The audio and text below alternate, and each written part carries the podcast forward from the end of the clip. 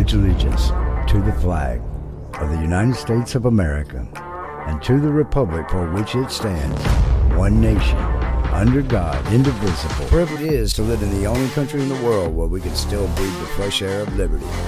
Hey, today we have back our guest host, Joe O'Neal, retired Navy Senior Chief. We welcome you to episode 30. Today we're talking about kids. We encourage you to share your thoughts about this episode by emailing us at podcast at theconstitutioncommandos.org. I'm your host, Chris Williams.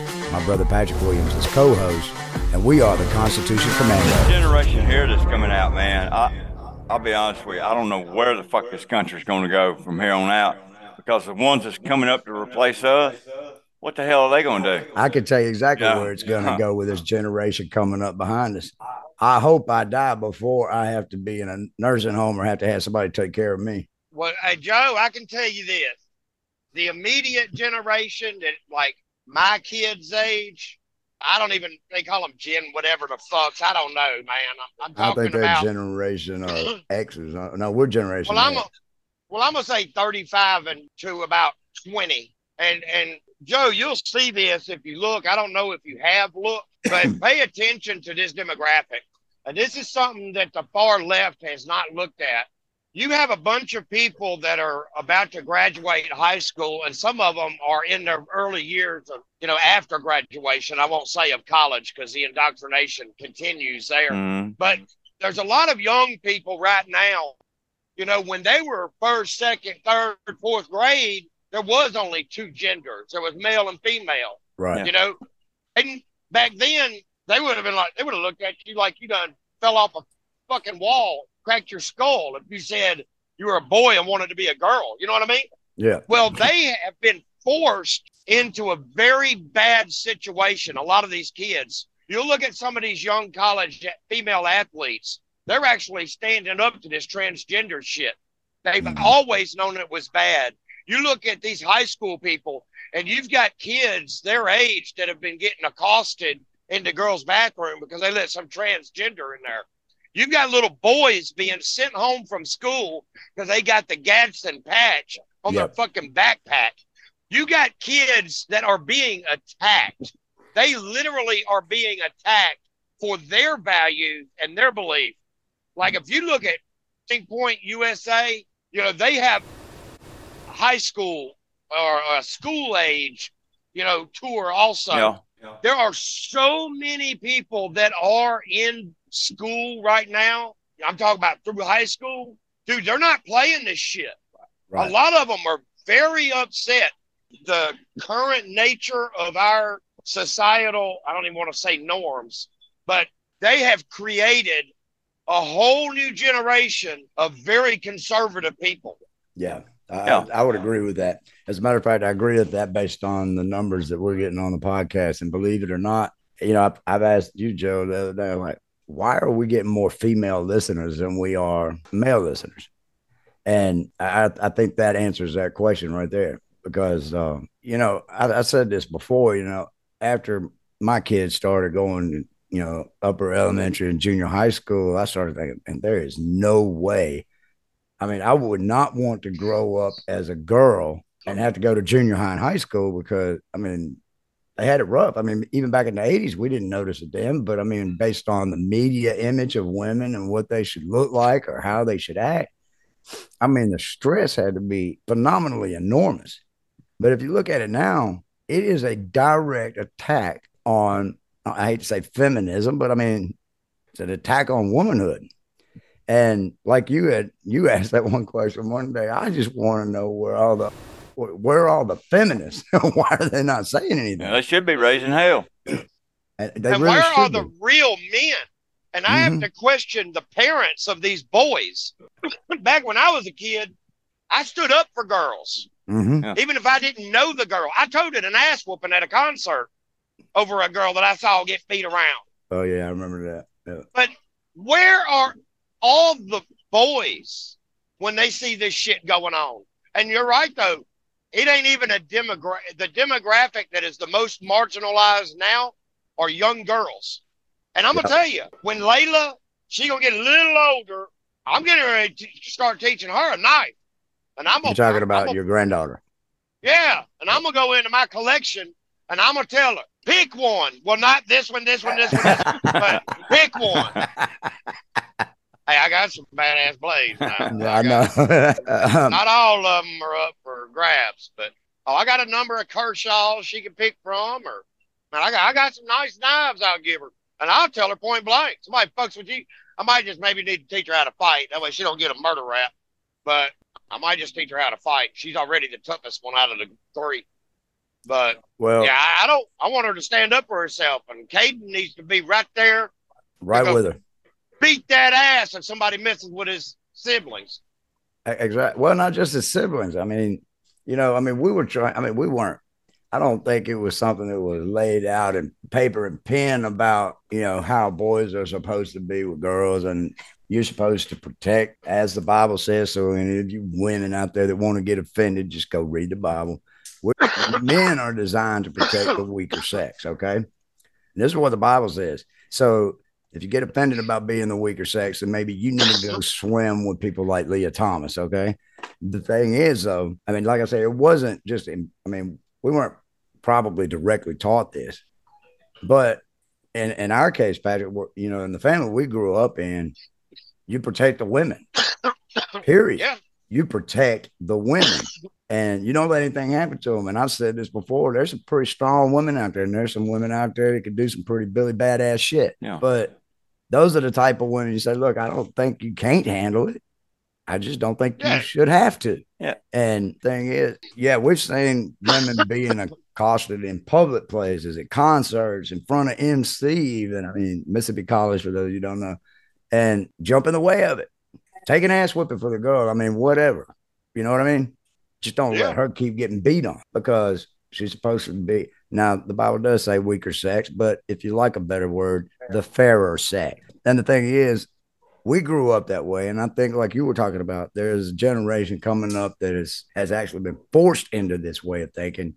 They don't like it. And whether it's inherent or taught or whatever, it doesn't matter. They don't like Well, it. you know, when I was going to school, I, I'm the last of the baby boomers, 64. All right. Yeah. When I was going to school, the same things that your grandfather, your great grandfather, and your dad, mom taught, they taught the same thing in school. The teachers was teaching the same thing. They was all on one page. Now that's not the case.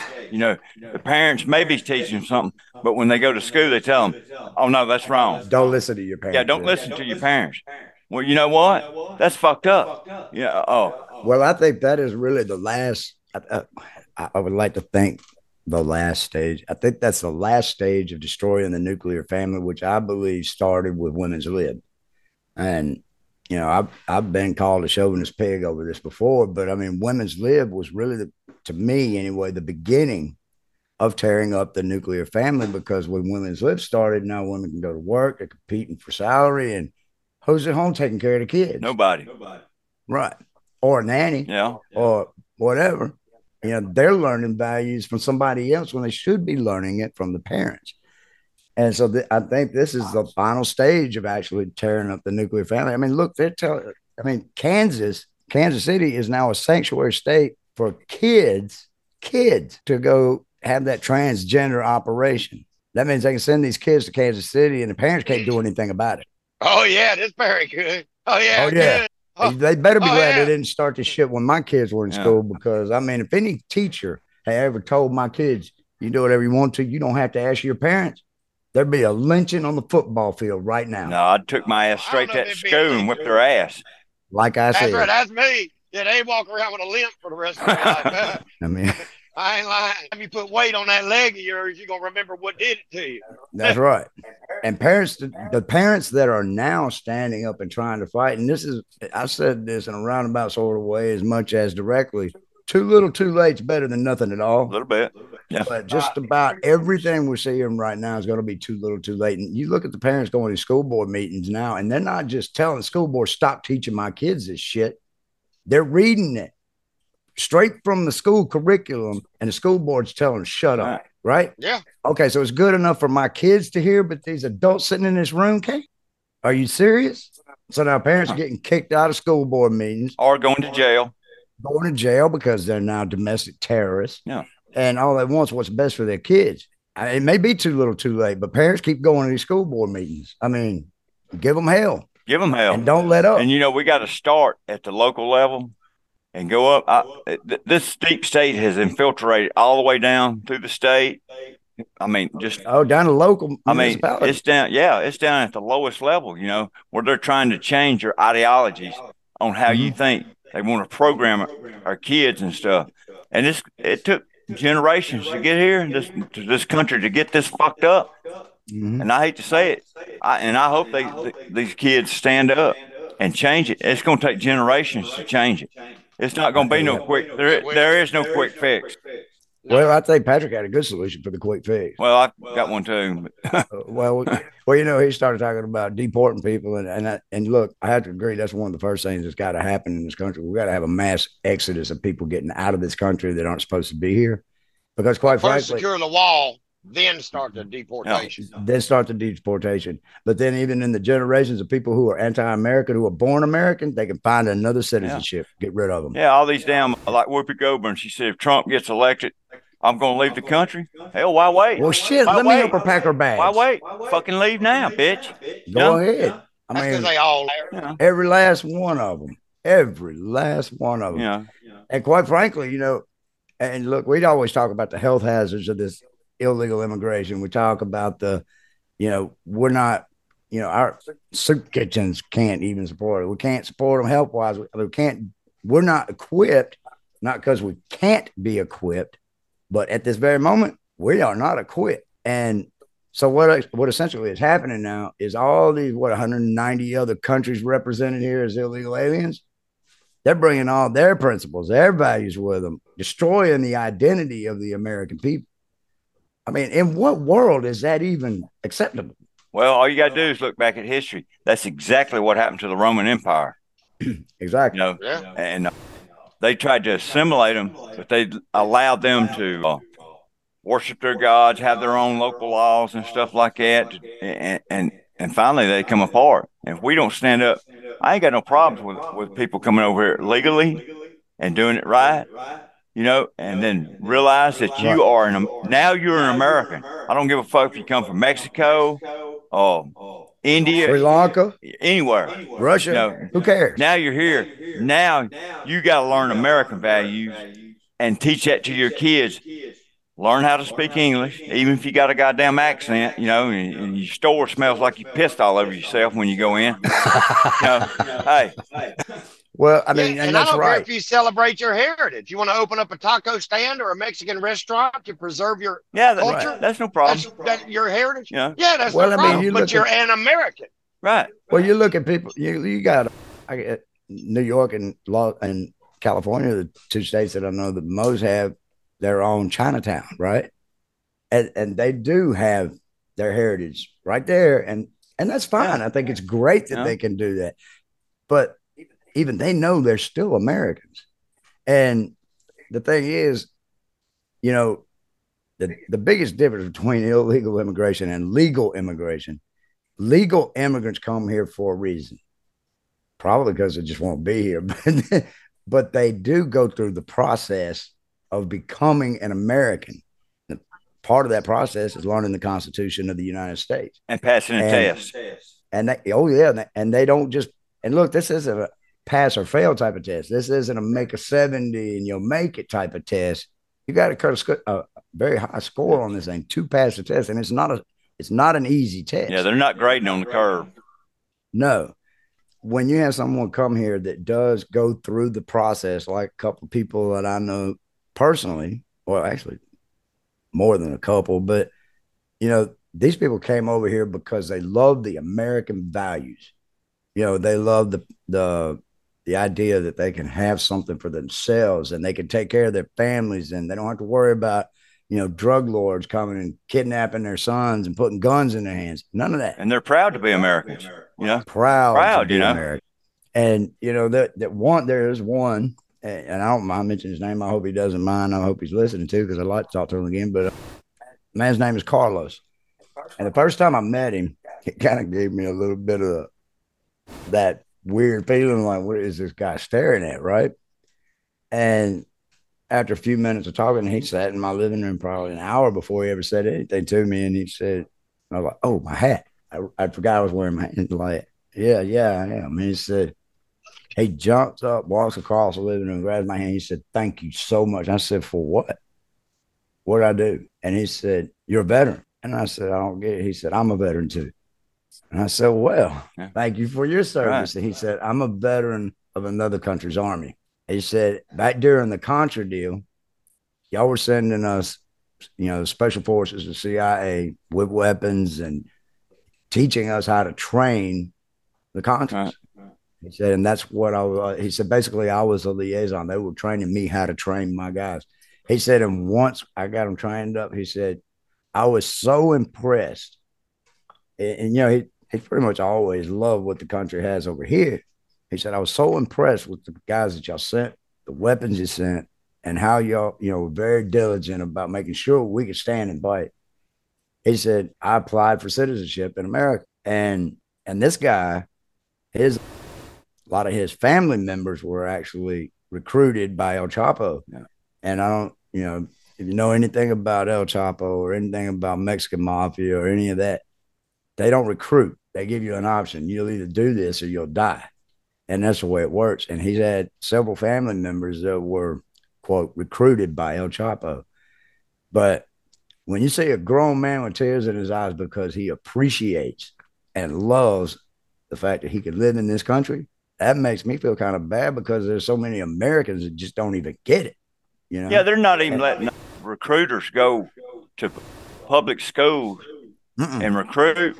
I was reading uh, the, the the new command master chief petty officer of the Navy, and he said that they these schools will let anybody come in. If you want to talk about cutting your dick off and becoming a girl or or having a dick sewed on, that's fine.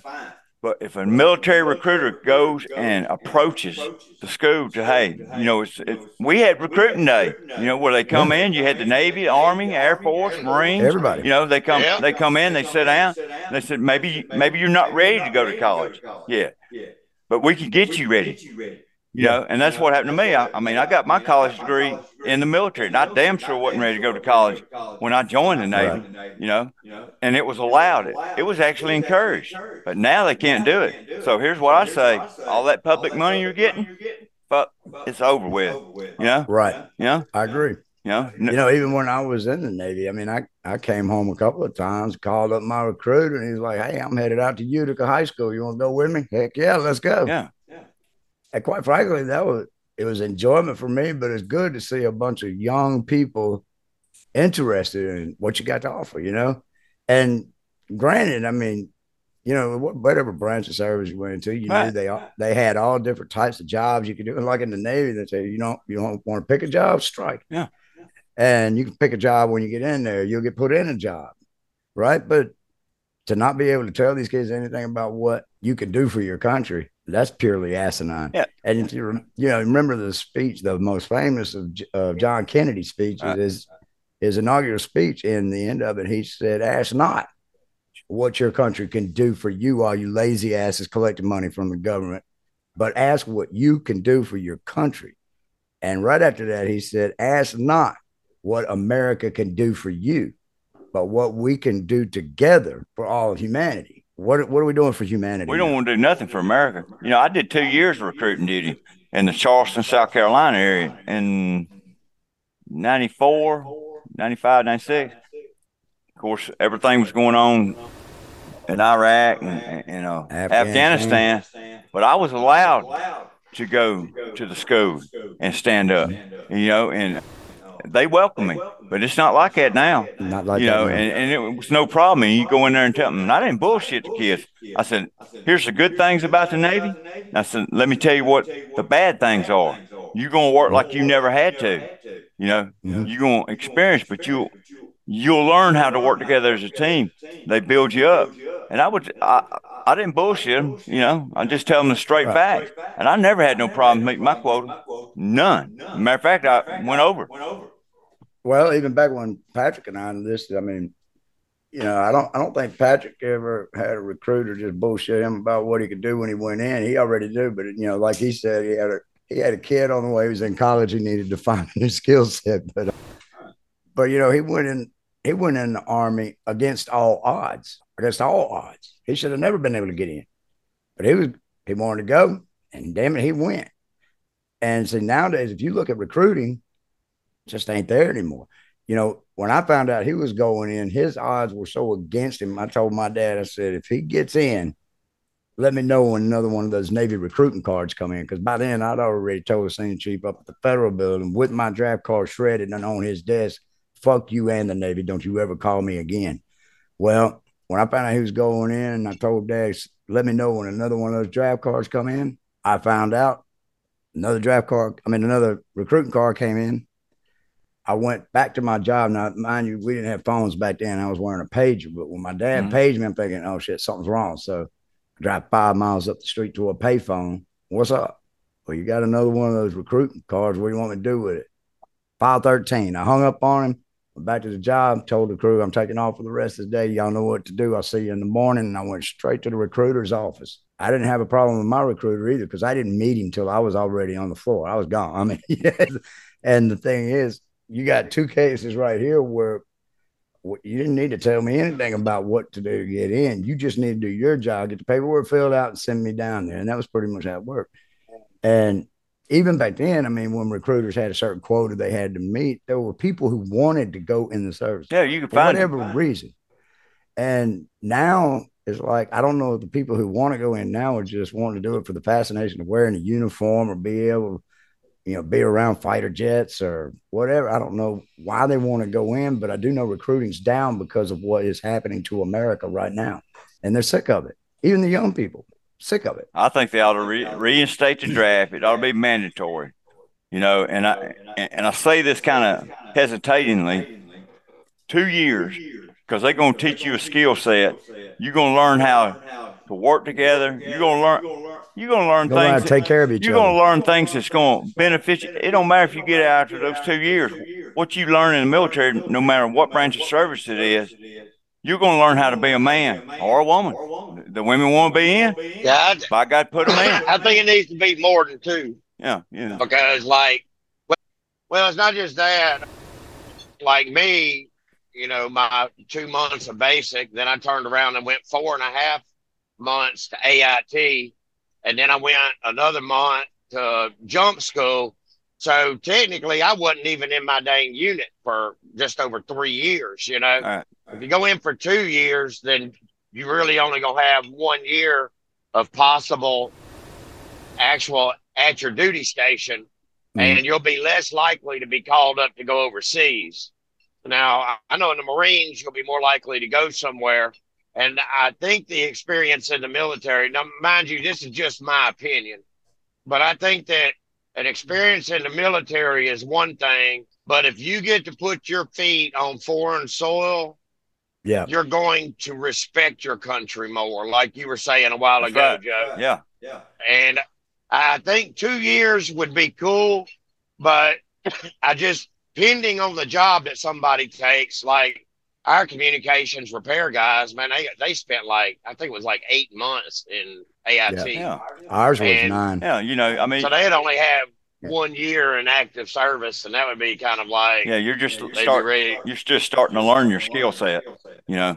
Yeah. Oh, uh, you know. Well, not just your skill set. I know. I mean, when I was in, you know, just from boot camp to the end of A school, I mean, there were guys that were boot camp with me, obviously, and in A school you started building relationships with these guys, but is when you get to your duty station, you're actually doing the work now. I mean, you're not just learning. Right. When you get to your duty station, now it's more than just making friendships. You realize the importance of what everything you've learned up to this point, how really critical it is to do the basic stuff that you were taught up to that point. Right. And you know, and I, for example, when when I was in New Orleans, I worked under AIMD. As it turns out, I was actually under two different commands, the squadron and AIMD. I worked in a what they call MMF, mobile maintenance mm-hmm. facility. Mm-hmm. And all that is, you got a bunch of train boxes that are put together to make one unit, one building with a hallway, right? And the deal with MMF was anytime we had to go to war, especially with us, I mean, we were Atlantic and Westpac. So, you know, we could go either direction. But if we had to go, there would be that announcement: lock down your shop. Everything has to be secured, nothing moving around. Everything has to be in order. And, and before you get there, you know, there's going to be a guy over there with a big ass forklift ready to pick your section up to put it on the back of an airplane. Now you got 30 minutes to get set up. Now, there were different shops. You had your urge shop, radar shop, your uh, communication shop, and then, of course, your two admin shops, and then your solder and macro solder shop were together. All that's got to go. Right. And we all work for different shops. But if one of us didn't get our job done, somebody's coming. It was going to hinder them. You got to go. You got to go. You know, you got no time to play around and go smoke a cigarette, go change into your sweats or nothing. You got to get the job done, and you better be ready to be on that bird, ready to go. And they didn't teach us that in A school. Yeah. you know what I mean? Well, like, well, you know, you could you, you, could do it. You know, for a you know a six year commitment. You know, four yeah. years active duty, two year, maybe a year active reserve, and then one year inactive reserve. Right. You know, and because I've looked at the numbers and reserves and stuff, there there hardly is none. No, we're just about. You, you know, the, the, the people's not there. They're not recruiting.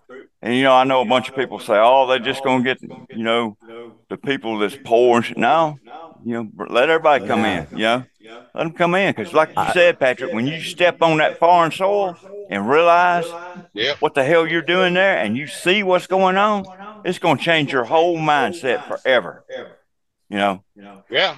Well, and even if it's not a combat zone, if you get stationed somewhere right. else, yeah, you're going to see a totally different. Right. Because when in Rome, you live by the Romans. You know, you do as the Romans do. You That's go right. over there and you see what is and isn't permitted, and it's a culture shock. People are like, "Oh, I can do this at home. You can't do it here." Well, that concludes our show for today, and we thank you for being here with us. If you like today's show, rate it and review us on podchaser.com. It only takes a moment and it would help us tremendously. Subscribe to get our weekly emails and your personal copy of the Declaration of Independence and the Constitution of the United States of America. Until next time, and on behalf of my brother and myself, we're the Constitution Commandos, signing off.